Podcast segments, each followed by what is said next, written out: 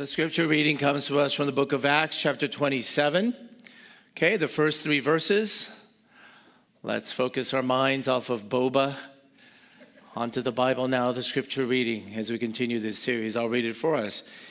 And when it was decided that we, uh, we, again, Apostle Paul and Dr. Luke, probably his closest friend, we should set sail for Italy. Uh, they delivered Paul and some other prisoners to a centurion of the Augustan cohort named Julius. And embarking in a ship of uh, Adramyttium, which was about to sail to the ports along the coast of Asia, we put to sea, accompanied by Aristarchus, a Macedonian from Thessalonica. The next day, we put in at Sidon, and Julius treated Paul kindly and gave him leave to go to his friends and be cared for. This is God's word. Thanks be to God. Well, last Sunday, Easter Sunday, we learned and worshiped Jesus Christ, the best of friends. He sticks closer than a brother who forgives forever. And really, no greater love, no greater love than Him, the Son of God, laying down His life for His friends. What could possibly be greater? I don't know of one than to have a friend in Jesus, the best of friends. How sweet, how real, how continual his friendship is for someone like me. The world may ask, well, good for you, great for you, great for you, Christian people. You believe that Jesus is the best of friends and he's your friend. So what? Well, the best of friends turns his people into better friends. If you have Christ Jesus as the best of friends, you become a better friend like him. Three things today as we go through this kind of now friendship series within the book of Acts. This is just part one personal promise of friendship. Second, personal fouls get in the way of friendships. Last one, the personal friend. Okay, personal promise. Second, personal fouls. Last but not least, the personal friend for who? For who? All right, a personal promise. Acts chapter 23. Once again, we heard of this where Apostle Paul was literally about to be torn apart. A mob was so incensed and divided against the Apostle Paul, it reads they were about to tear him apart. And the tribune had to order court ordered military soldiers to rescue and save the life of Paul. Well, that following night, it reads in verses 10 and 11 of Acts 23 The Lord stood by me. The Lord stood by me. Not quite sure if I'll ever get over that phrase. The following night, possibly the scariest, loneliest, darkest, most traumatized night, Luke records the Lord stood by Paul. There is none other, there's no one better than the Lord Jesus Christ himself. That's Acts 23. Now, Acts 27 is a long and intriguing chapter, truth be told. Paul is setting sail toward Rome in Italy because that has been his holy ambition ever since he was converted and called by Jesus Christ to spread the gospel. Paul's ambition in life is to spread the gospel of Jesus as far as he could, and Rome was the end of the world to him. And if you read Acts 27, if you should read Acts 27 all in one sitting, it may seem unnecessary a little mundane, even boring at first. But please do read it. The Bible are riches, it is always offering riches of gold. And the more you read it, at least you will notice I don't know how you can read the Bible and think this is man made. This does not read like myths or fantasies or fairy tales or allegories. Dr. Luke, he had vast and specific knowledge well beyond medical science. He records too many specific names, times, locations, distances, depths, details, the very terminology for sailors. Read it. It real, reads like real life. Well, somewhere in verse 10, a Paul, Apostle Paul uh, warns the centurion, the captain, and the crew of the ship uh, we shouldn't go. And I can't even make this up. They're stationed at the port called Fair Havens. Fair Havens. You know, you shouldn't leave. It's like Hawaii. Don't leave that place. Paul warns uh, if we leave now, commentators would say there was a lot of common sense mixed into this, the worst time of year. There were prevailing dangerous winds already that made it difficult for them to even arrive at Fair Havens. Paul warns if we leave, there will be much loss, injury, we might even lose our very lives. But the owner of the ship and the centurion decide we must go because there's business to be done.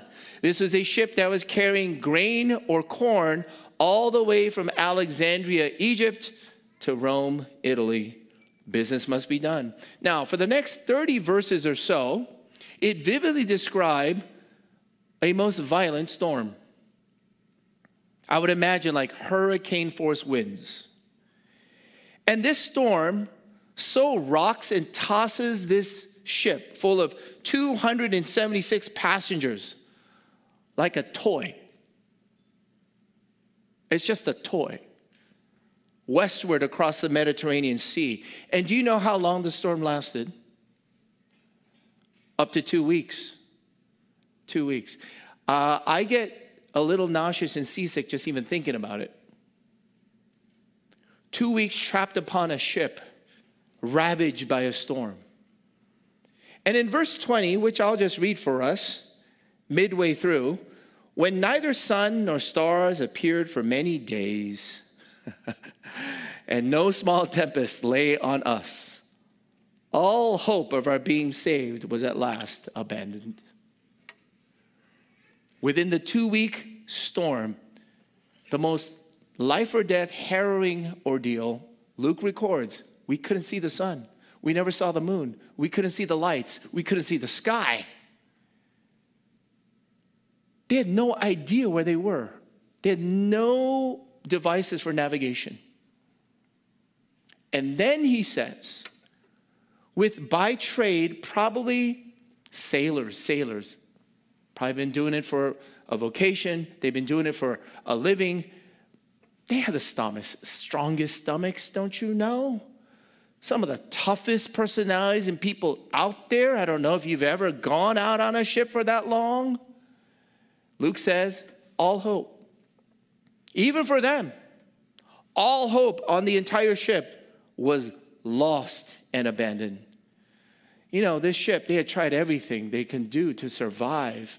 Some of the details that Luke records is they pulled up the lifeboat to keep it from flooding. You know, they, they, they tied ropes around the, the bow of the ship to fasten it so that it would not splinter apart. Then the other detail is they just started throwing all the cargo, maybe the grain and all the equipment overboard so that they could just survive. And then we pick up now here in verses 21 to 25.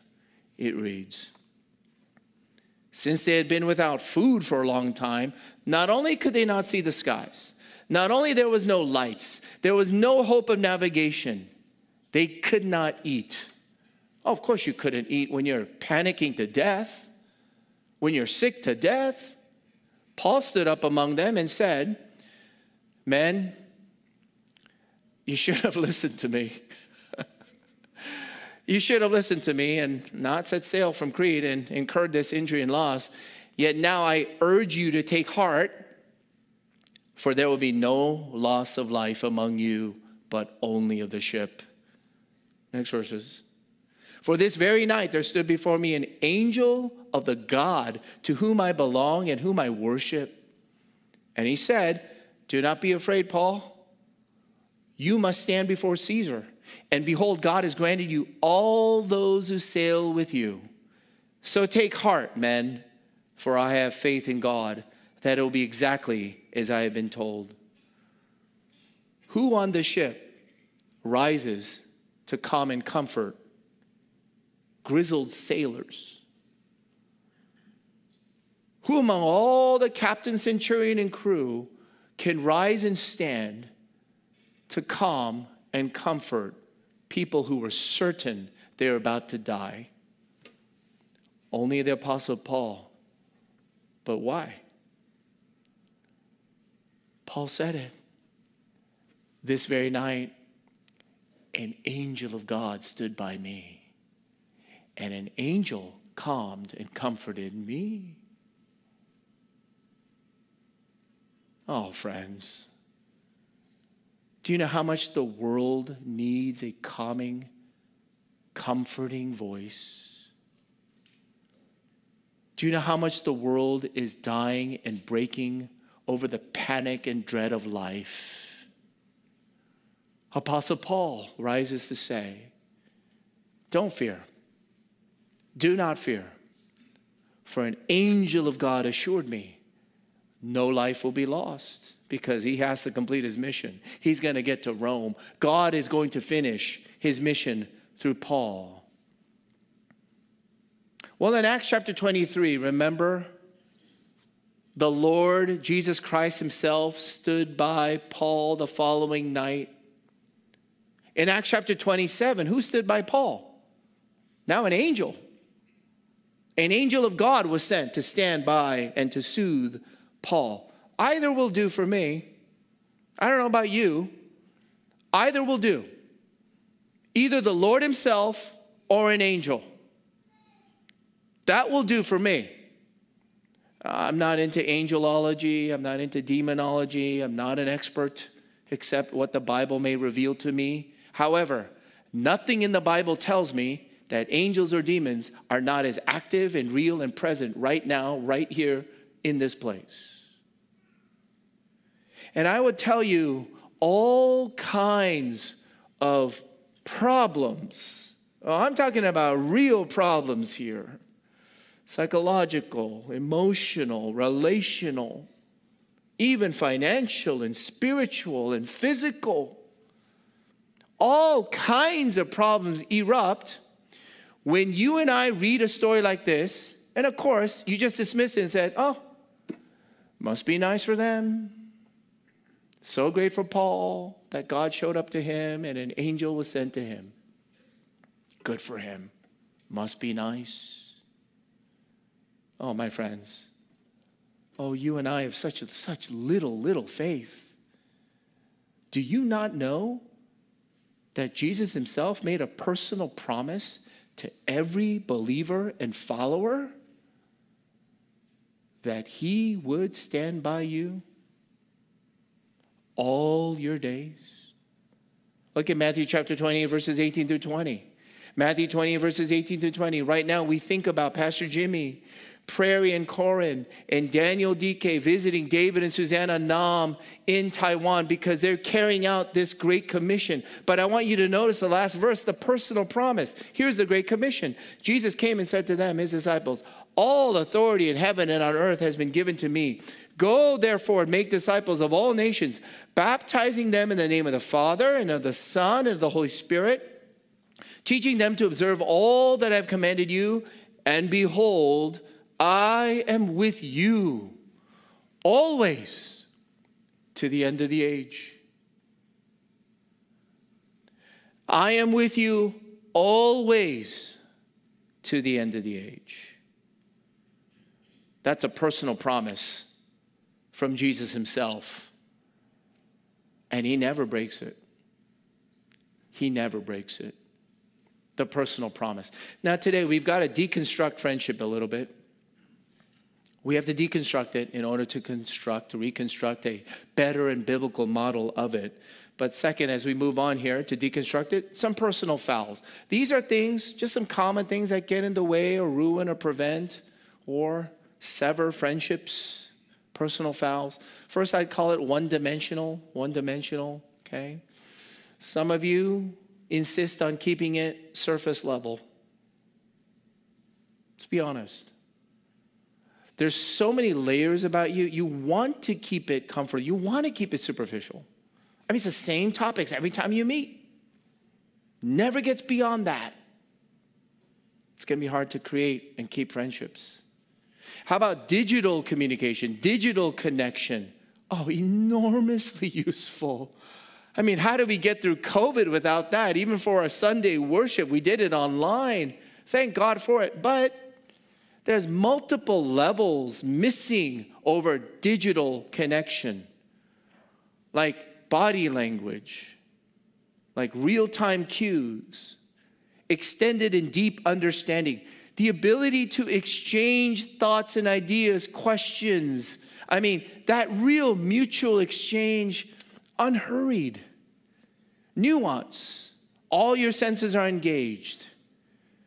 Digital connection, great, but it's limited. It keeps you distant still. I mean, think about again what Jesus does for his church, for you and me he does not stay distant or remote.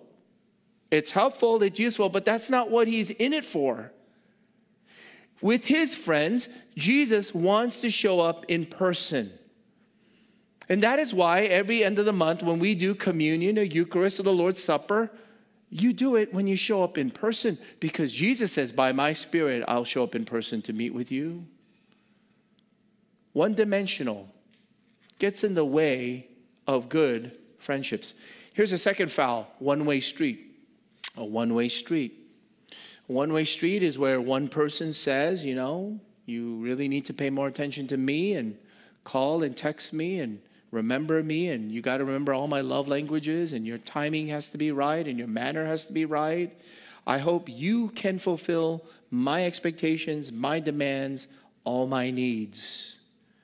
But a one way street also can be wholly unreasonable, unrealistic in its expectations. And if you are all about a one way street, one of the signs of a one way street is it's a monologue. It's a monologue. You dominate the conversation. The other person can't even get a word in. You're the opposite of what Apostle James says. You are quick to speak and slow to listen. A one way street at some point may prove to be too draining for the other person. Or one way street where you have unreasonable expectations may prove to be unsafe for the other person because the other person no longer wants to try, because the other person always feels like they're a failure. They can never meet up to your standards.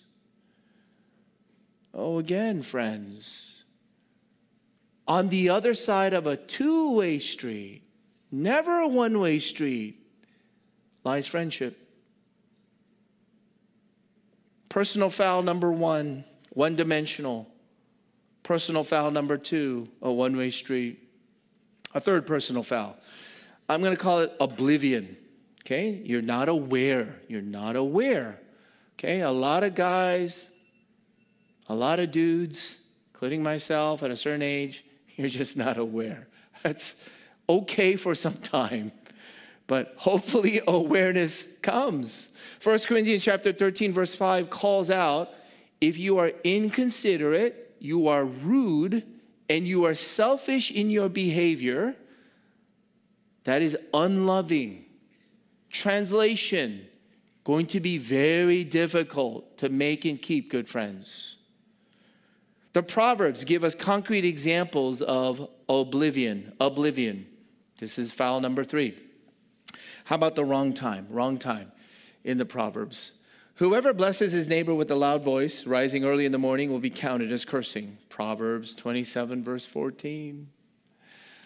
Oh, my wife and I, especially my wife, she adores infant babies. She is the baby whisperer, along with my daughters. They are like mom and they're really good with babies. But will we want to have another one right now, 24 7? No way children, babies wake up at a certain time and they're going to greet you with all kinds of emotions, a kind of volume that is not suitable to that time of the night or the time of the morning. Friends are those who are sensitive to, accommodate, and match the moment. They don't come happy go lucky at a funeral. They don't come to a party and then killjoy it. They rejoice with those who rejoice, they weep with those who weep. The right time, appropriate time. They know the seasons. Proverbs 25, verse 20 reads Whoever sings songs to a heavy heart is like one who takes off a garment on a cold day and like vinegar on soda. Oblivion, oblivion. But we can all grow in awareness about time. How about the wrong place? The wrong place. Proverbs 25, verse 17 reads this Let your foot be seldom in your neighbor's house, lest he have his fill of you and hate you. It hate you. Oh, that's pretty strong language there. You came over and then they end up hating you. What? How is that possible? Well, you came over. You didn't tell the other person you're coming over. You keep coming over. And again, you didn't tell the other person you keep coming over. And then when you came over, the father, the husband says something like, Oh, I've had a really long week. it's been really tough. And then his wife is actually already asleep, went up to bed and said, Good night. You guys take care of yourself because she has to get up early the next morning. And they've got two infant children. But you know, this small group, this lovely, wonderful small group, you know, just it's like midnight now and it's 12:30 and it's 1 a.m. and they just won't leave. They just keep staying there at your house. An example from the Proverbs, you know, where you outstay your stay, where you may not know your place, where if you don't respect privacy, or boundaries, or maybe some confidentialities, you might be having a really difficult time in becoming a better friend. You know, on the receiving end, okay, here's on the receiving end. Healthy boundaries are meant to allow and accept what is good and to keep what is bad or evil out. Sadly, those who have been violated or abused tend to do the reverse. To be a loving person never means you should blur or allow your boundaries to be violated and broken, to be taken advantage of, bullied, or abused. People all the time sometimes will tell me and other pastors because they're so stressed out about certain people crossing their boundaries, you know, their wrong time or wrong place. And what I would like to tell you is you can't control what other people may do in terms of crossing time and space and its consequences. You can't control what other people continue to do, which means it may end up that they lose a close friend like you. You'll be cordial, you'll be at peace, but you may never be as close. But what you can do is to change and guard the boundaries around your exposure to that. Exposure to that. Now, my friends, as you listen to this, be very careful. Wisdom literature and Proverbs is not cookie cutter. It's not general. It doesn't universally apply to all times and all situations. You must be wise at the right time of how this applies to it, at the right place of how these verses apply to it. But nevertheless, there are personal fouls when you are oblivious, oblivious to time and place. Last thing, the most usual culprit, the most popular, common, all right, killer for all relationships, it's wrong words. Wrong words. There's the cynic or the critic. Now, good constructive critiques or criticism are most needed and welcomed. But I'm talking about a hyper habitual critic, a person who only finds and looks for and amplifies faults. Hmm? Like the DNA, the MO is that person will only and always look for and find and amplify and spread false. These are sins of gossip, sins of slander. It's ruinous. A second type of wrong words careless, careless. You're not careful, you're not contextual, you're not wise. And again, you're not considerate of other people outside of you. And if you don't care about the words you use or the words you just unleash, you don't care about if you regularly misreport or leak or mislead or spin or incite or maybe even provoke division and hate, people should not care listening to you or care to be around you at some point. At some point. These are careless words. We have to be very careful with words. Oh, your pastor who speaks and uses words for a living. I'm supposed to preach. One of the greatest things God is humbling me about for me to apologize or repent of is how I have used my words outside of the pulpit.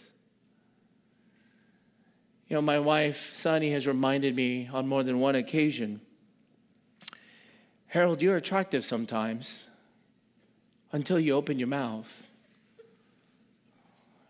You're attractive sometimes until you open your mouth. That was meant to be a joke, but some of you took it way too seriously there. and those are incredibly truthful, caring, trusting, and loving words from my wife. Wrong words. A cynic, a critic, careless, last thing, compulsive. Compulsive. Um, compulsive, uh, you're kind of true,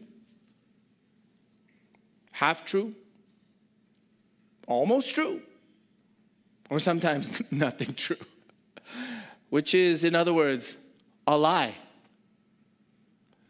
You do know almost true is a lie, right? Almost true is actually not true. And this creates all kinds of misunderstandings, maybe confusion and divides. Proverbs chapter 25, verse 18 reads this A man who bears false witness against his neighbor is like a war club or a sword or a sharp arrow. I don't know who wants to be friends with a war club, a sword, or, or, or an arrow.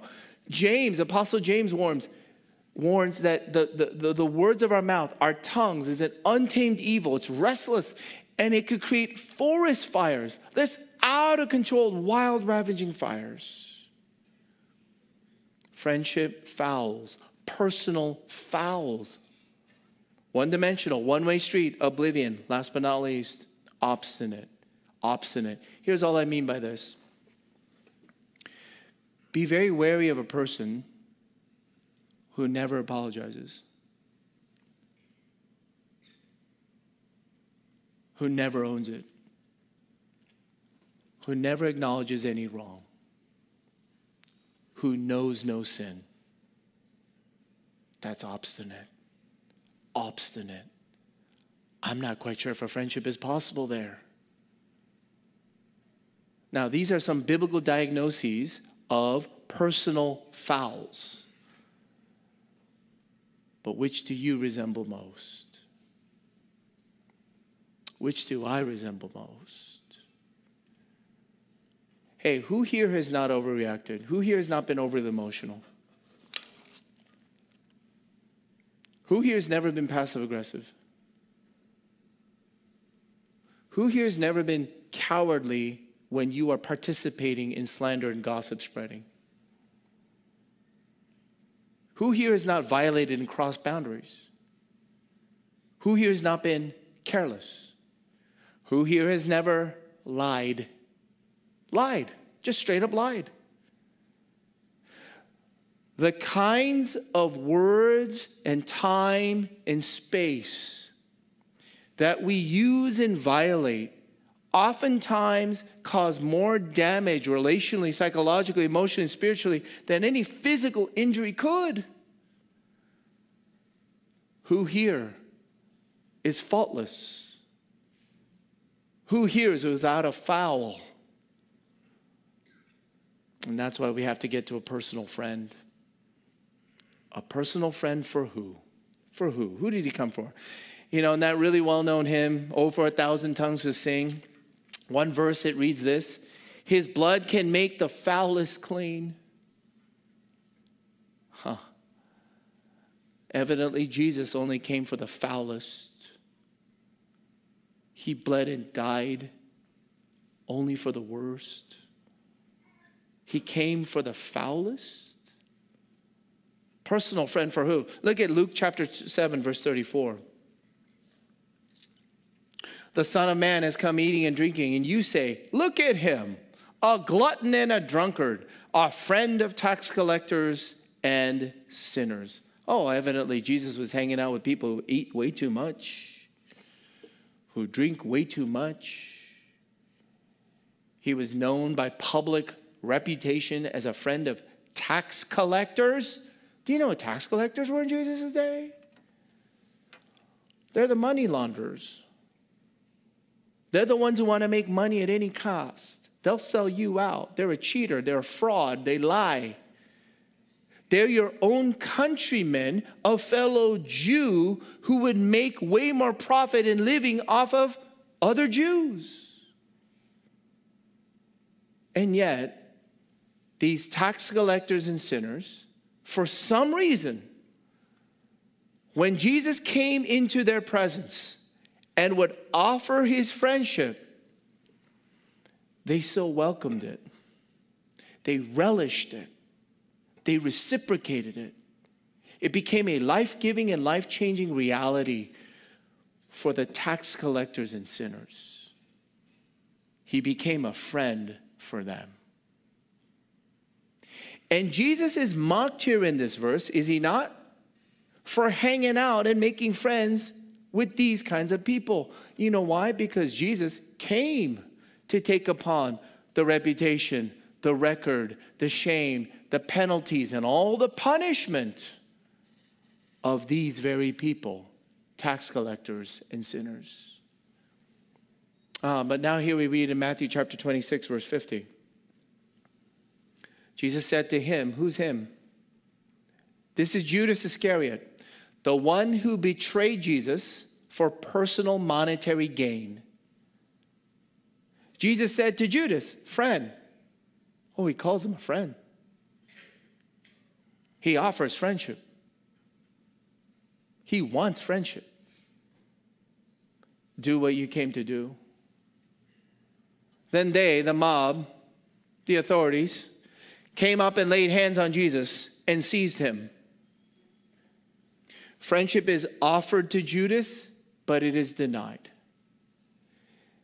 He, Judas is called to be a friend of Jesus, but Judas never needed that. He never accepted that. He never welcomed it. He was only using Jesus for personal gain. Why not? Oh, so listen to now as we close. What makes the difference? What makes the difference? Why did some, like tax collectors and sinners, welcome and relish and reciprocate and have their lives utterly changed by friendship with Jesus, whereas some, like Judas, would only deny and reject and only use him for it. And it's very simple, but it's really hard to explain. It's very simple, but it captures a spiritual divide. It's a spiritual chasm. And it's so vast, it's so deep, it's so infinitely wide. Nobody in this room will cross it.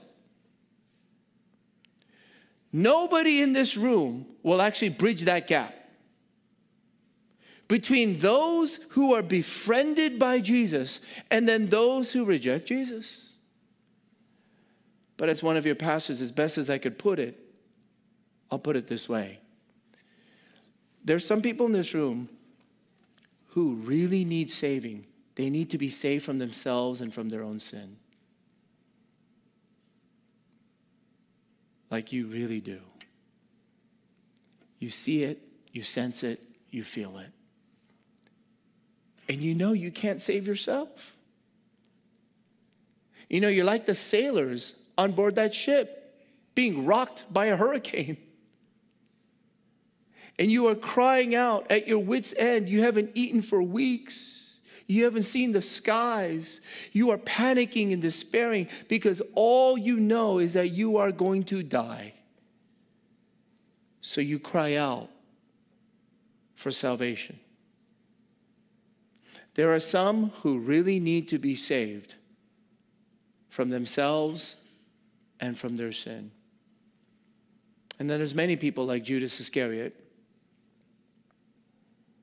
who are in love with themselves. You're just really in love with yourself. You're still in love with yourself. In fact, you have a hard time believing how much more you should love yourself. That's the best way I could put it. That's the best way I could put it. You know, when you look around the world and you hear Bible stories, you're like, hmm, that's nice. But certainly I'm not as weak and desperate like these other people. I'm more a saint than a sinner. I'm more fair and just and good than foul. Certainly, someone doesn't have to come and save someone like me. And I tell you, dear friend, that is self righteousness. That is antichrist. And it is the unforgivable sin. The one sin Jesus really can't take care of. The one attitude, the one spirit, the one lifestyle, the one worldview that Jesus did not come to live and die and rise for is the spirit that says, I can do it. Oh, I can do it. Let me try because I've done so well in all the other areas of my life. Oh, my friends, for sinful people, Jesus will do the loving, the saving, the helping, and the keeping and the befriending. And you will always find that from people who really needed to be saved, and then they are saved and befriended by someone like Jesus the joy, the relief, the peace, the singing, the serving, the witnessing, the transformation of life will be somewhat inexplicable. For really sinful, needing to be saved types, those who are saved by this Jesus, they will be praying significantly. It's a pattern of their life because praying is admitting, I cannot solve or save myself in all areas of life. Therefore, I bend the knee, I bow my head, and I pray to Him. Oh, but for the self righteous, as long as you're in love with yourself, as long as I'm in love with myself, we're just going to keep trying. Go out there and conquer the world Make sure you can make up for your sin. Be a better person. You can do it. You can do it. Can you really do it? Oh, why did Jesus Christ come down to be the best of friends for sinners? Here, we need to learn to pray this. Charles Spurgeon, and I know Spurgeon must have prayed this many, many, many times. Charles Spurgeon, this final prayer, you pray this with me as we close in worship. You did not even promise that you would love him, for you had such a faithless heart. You asked him to make you love him. That was the most you could do. You asked that he would make you love him, for that was the most you could do. This is the only way you become a friend of Jesus. Is the only way you become a, convert. This is the only way you become a child of God. Is the only way you become a Christian person because the only way you come to Christ is by what He can do for you, not what you can do for Him. It's only by grace.